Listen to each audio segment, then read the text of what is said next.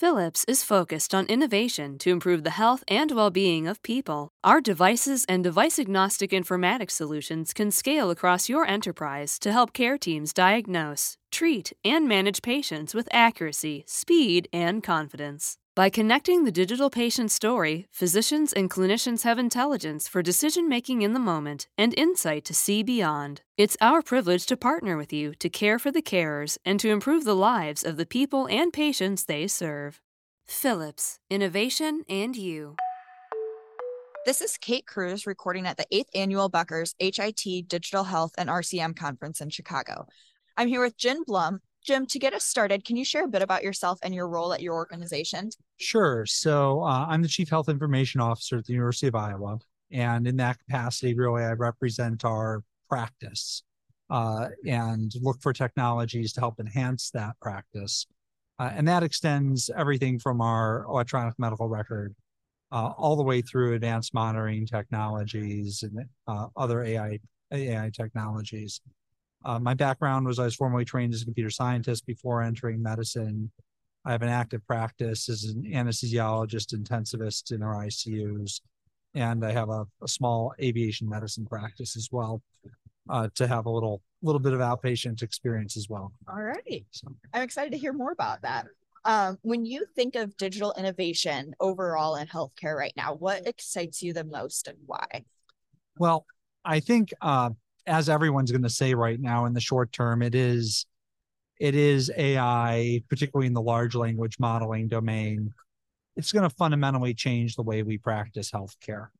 As to whether I'll improve healthcare, I'm not quite sure, but it's definitely going to make providers' lives better. And I think with post-pandemic provider burnout, all those things, uh, there is I have one hundred percent certainty that that's going to demonstrate real benefit to our providers, not just in how we communicate with patients, but how we uh, metabolize information, how that information ingress occurs, and how we visualize that information. It's going to be pivotal in changing that.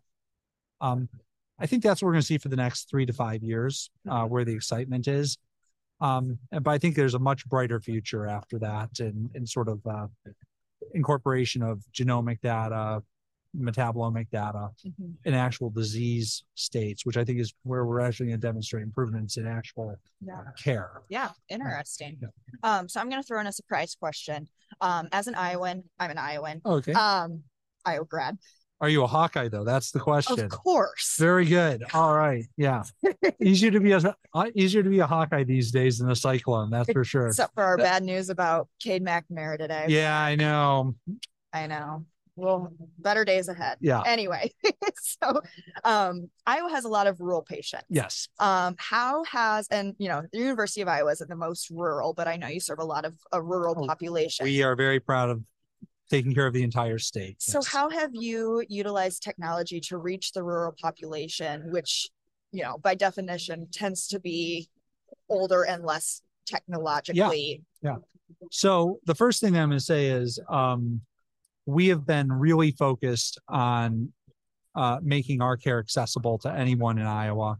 We're the only quaternary care center in Iowa. We do things that nobody else does. And uh, really the only thing we need to refer patients out for is proton therapy. And we're very proud of that. Uh, how do we make that care accessible to rural Iowans? It's been through A, having access into our clinics and bringing people to, making it easy to come to our clinics, and having clinics that are outside of uh, Iowa City that are around the state. But additionally, obviously, leveraging the digital platform that we have. So uh, we have fairly high adoption of MyChart in Epic. Uh, we have about seventy percent adoption of MyChart.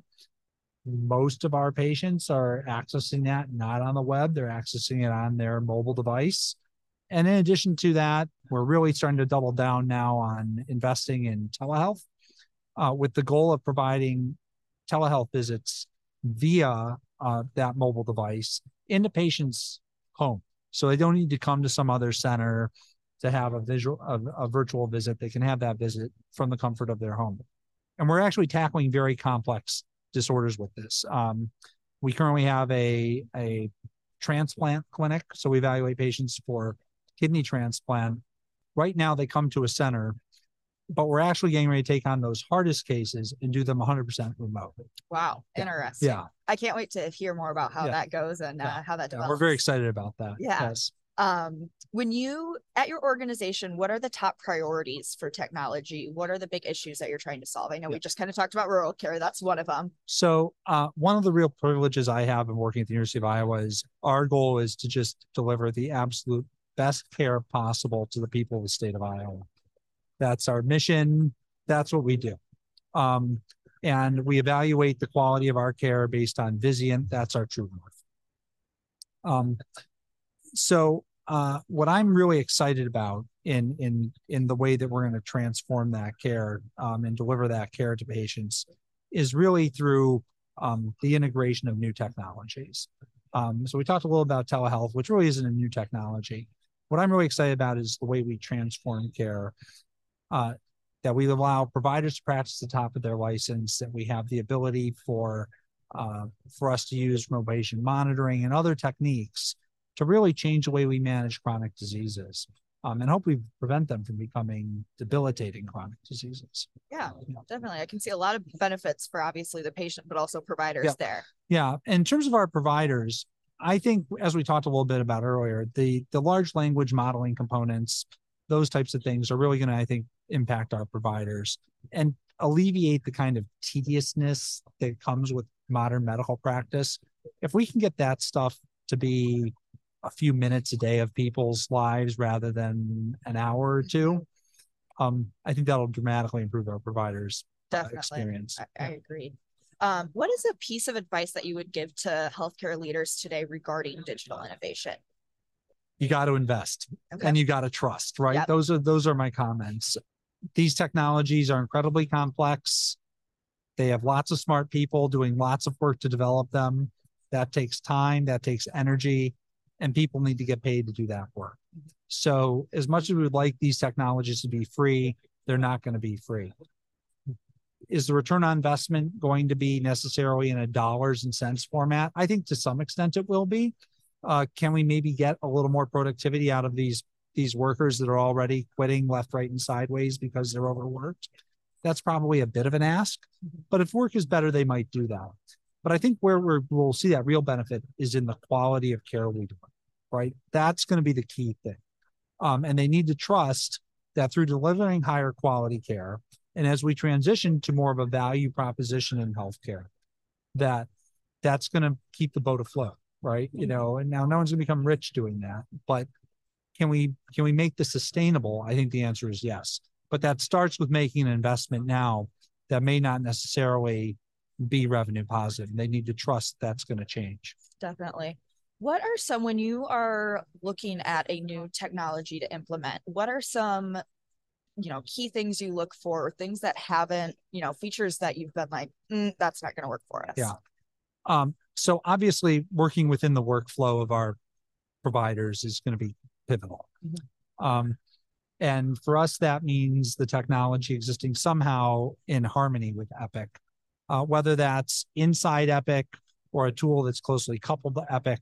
There's lots of ways that that can happen, but introducing a technology that exists where providers need to open up something else, they need to work in a separate tool. Obviously, if that's all they do all day, for example, a radiologist reading images, okay, that may not need to exist inside Epic, but anything that we're deploying across the institution needs to work in harmony.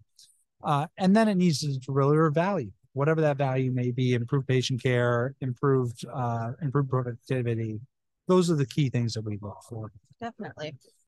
Could you provide examples of specific instances where the integration of informatics solutions led to improved patient outcomes or enhanced patient-provider communication? Yeah, I would say the most recent example of that has been our remote patient monitoring interventions. Uh, we have very good data suggesting now that we can basically take a patient that's hypertensive in a clinic, uh, send them home with a device, and basically say to that patient, you know, we're going to be watching your blood pressure on a daily basis. You're going to get messages either via MyChart or maybe we'll call you from our pharmacist, and we're going to get your blood pressure under control, right? Mm-hmm. And the family practice doc can say, or the primary care doc can say, I'll see you next year at your visit, right? And I'll keep track of you in this. Mm-hmm. We don't have to bring that patient back to clinic every two weeks for a blood pressure check. The doc doesn't need to be consumed saying, oh, let's increase your lisinopril dose from five to ten, mm-hmm. right? You know, that the pharmacist can operate the top of their license. That improves access for our patients. They don't need to come back.